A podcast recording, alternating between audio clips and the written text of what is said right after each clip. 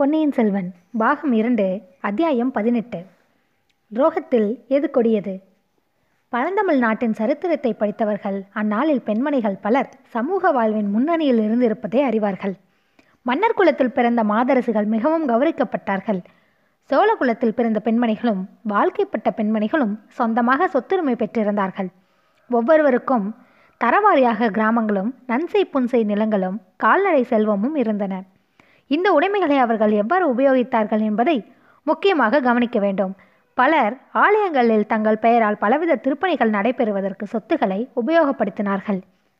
திருவிளக்கேற்றுதல் திருமாலை புனிந்து சாற்றுதல் தேசாந்திரிகளுக்கும் சிவனடியார்களுக்கும் திருஅமுது செய்வித்தல் ஆகியவற்றுக்கு பல அரசகுல மாதர்கள் நிபந்தங்கள் ஏற்படுத்தி சிலசாசனம் அல்லது செப்பு பட்டயத்தில் அவற்றை பொறிக்கும்படி செய்தார்கள்.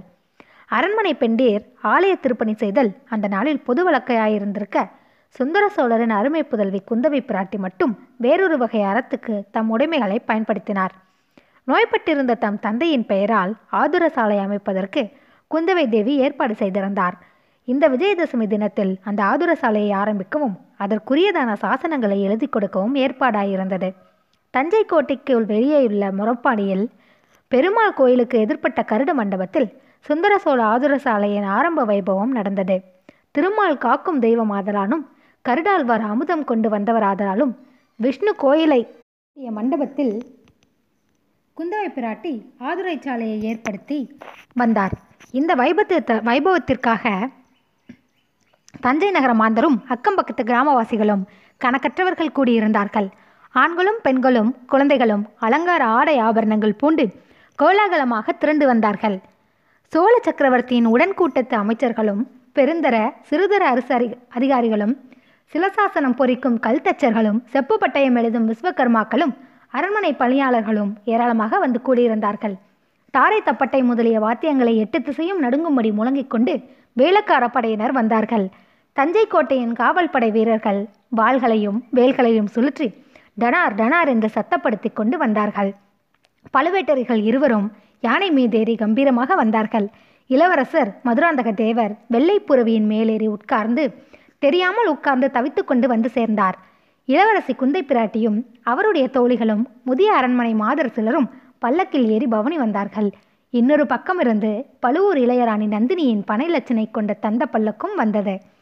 அரண்மனை மாதர்களுக்கென்று ஏற்படுத்தியிருந்த நீலப்பட்டு விதானமிட்ட இடத்தில் குந்தவை தேவியும் பழுவூர் ராணியும் மற்ற மாதர்களும் வந்து அமர்ந்தார்கள். பிறகு பெரிய பழுவேட்டரையர் சபிக்ஞை செய்ததன் பேரில் வைபவம் ஆயிரமமாயிற்று முதலில் ஓதுவாமூர்த்திகள் இருவர் மந்திரமாவது நீரு என்ற தேவார பதிகத்தை பாடினார்கள். யாழ் மத்தளம் முதலிய இசைக்கருவிகளின் ஒத்துழைப்புடன் மிக இனிமையாக பாடப்பட்ட அந்த பாடலை கேட்ட மக்கள் மெய்மறந்திருந்தார்கள் அந்த பெரிய ஜனக்கூட்டத்தில் அப்போது நிசப்தம் நிலவியது. ஆனால் அரண்மனை பெண்டீர் அமர்ந்திருந்த இடத்தில் மட்டும் மெல்லிய குரலில் இருவர் பேசும் சத்தம் எழுந்தது. பழுவூர் இளையராணி நந்தினி குந்தவியை நெருங்கி உட்கார்ந்து தேவி முன்னொரு காலத்தில் சம்பந்த பெருமான் இந்த பாடலை பாடி திருநீறு இட்டு பாண்டிய மன்னரின் நோயை தீர்த்தார் அல்லவா?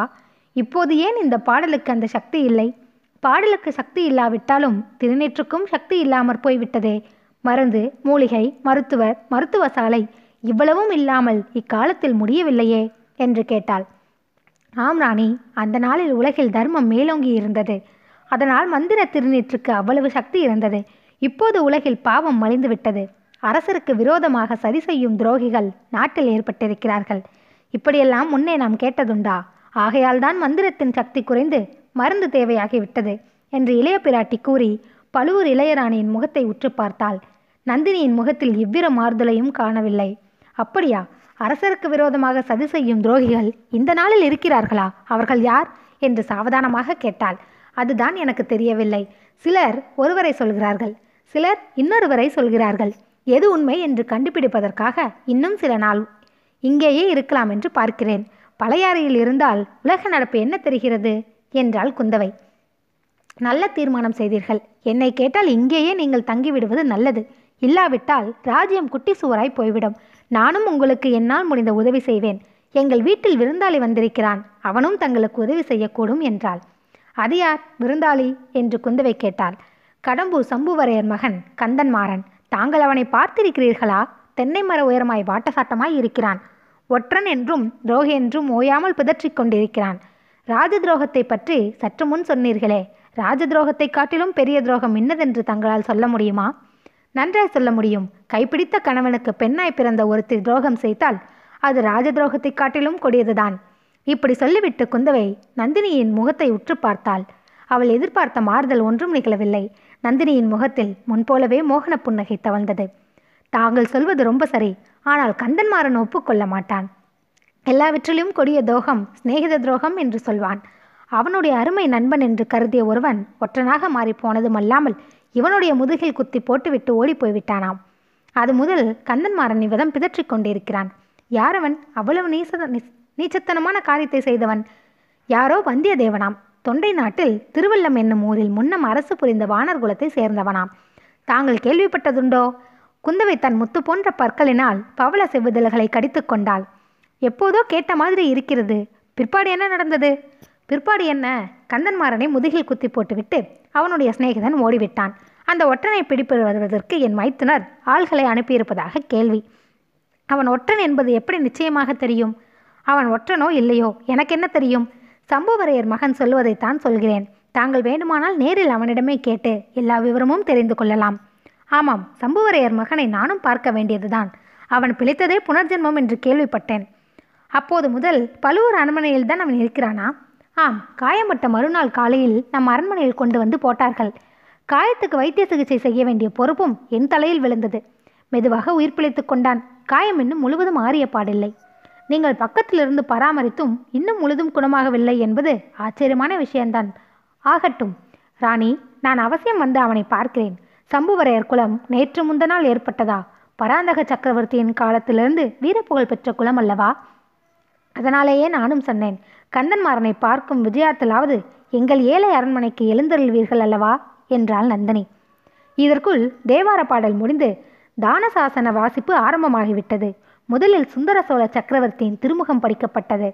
நமது திருமகளார் குந்தவை பிராட்டிக்கு நாம் சர்வமானியமாக கொடுத்திருந்த நல்லூர் மங்கலம் கிராமத்தின் வருமானம் முழுவதையும் இளைய பிராட்டியார் தஞ்சை புறம்பாடி ஆதுர சாலைக்கு அளிக்க உவந்திருப்பதால் அந்த ஊர் நன்சை நிலங்கள் யாவற்றையும் இறையீலி நிலமாக செய்திருக்கிறோம் என்று அந்த ஓலையில் சக்கரவர்த்தி தெரியப்படுத்தியிருந்தார்.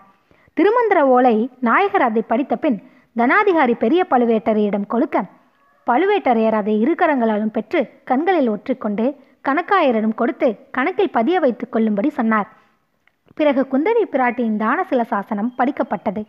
மேற்கூறிய கிராமத்து சர்வமானிய நிலங்களை அந்த ஊர் விவசாயிகளே சகல உரிமைகளுடன் அனுபவித்துக் கொண்டு தஞ்சாவூர் சுந்தர சோழ ஆதுர சாலைக்கு வைத்திருக்க ஆண்டுக்கு ஒன்றுக்கு இருநூறு களம் நெல்லும் ஆதுர சாலையில் சிகிச்சை பெறும் நோயாளிகளுக்காக தினந்தோறும் ஐம்பது படு பசும்பாலும் ஐந்து படி ஆட்டுப்பாலும் நூறு இளநீரும் அனுப்ப வேண்டியது என்று கருங்கல்லில் செலுக்கப்பட்டிருந்ததுடன் எழுதியவன் பெயரும் எழுதியதை மேற்பார்வை செய்த அதிகாரிகளின் பெயர்களும் அதில் விவரமாக பொறிக்கப்பட்டிருந்தன. அந்த சிலசாசனத்தை படித்த பிறகு அங்கு இந்த வைபவத்துக்காக வந்திருந்த நல்லூர் மங்கள கிராமத் தலைவர்களிடம் ஒப்படைக்கப்பட்டது. கிராமத் தலைவர்கள் சாசனக்கல்லை பயபக்தியுடன் வாங்கி கொண்டு அருகில் நின்ற யானை மீது ஏற்றினார்கள். அப்போது மதுரை கொண்ட ராஜகேசரி சுந்தர சோழ சக்கரவர்த்தி வாழ்க வாழ்க என்ற ஆயிரம் ஆயிரம் குரல்களில் எழுந்த ஒளி எட்டு திசையும் பரவியது. அந்த குரல் ஒளியுடன் போட்டியிட்டு கொண்டு நூறு அறப்பறைகளின் முழக்கம் வானை அளாவியது. பின்னர் வரிசை கிராமமாக இளைய பிராட்டி குந்தவை தேவி வாழ்க வீரபாண்டியன் தலை கொண்ட வீராதி வீரர் ஆதித்த கரிகாலர் வாழ்க ஈழங்கொண்ட இளவரசர் அருள்மொழிவர்மர் வாழ்க சிவஞான கண்டராதித்தரின் தவப்புதல்வர் மதுராந்தக தேவர் வாழ்க என்றெல்லாம் கோஷங்களும் பிரதிகோஷங்களும் எழுந்தன. கடைசியில் தனாதிகாரி தானிய பண்டார தலைவர் இறைவிதிக்கும் தேவர். பெரிய பழுவேட்டரையர் வாழ்க. தஞ்சை கோட்டை தலைவர் சின்ன பழுவேட்டரையர் காலாந்த கண்டர் வாழ்க என்ற கோஷங்கள் எழுந்தபோது ஒளியின் அழிவு பெரிதும் குறைந்துவிட்டது பழுவூர் வீரர்கள் மட்டும் அக்கோஷங்களை செய்தார்களே தவிர கூடியிருந்த பொதுமக்கள் அதிகமாக அதில் சேர்ந்து கொள்ளவில்லை. அப்போது பழுவூர் இளையராணியின் முகத்தை பார்க்க வேண்டும் என்று குந்தவை பிராட்டி முயற்சி செய்தும் பலிக்கவில்லை முக்கியமாக ஆதித்த கரிகாலரை பற்றி வாழ்த்துளி எழுந்த சமயத்தில் நந்தினியின் முகத்தை பார்த்திருந்தால் இரும்பு நெஞ்சு படைத்த இளைய பிராட்டி கூட பெரிதும் திகில் கொண்டிருப்பாள் என்பதில் ஐயமில்லை.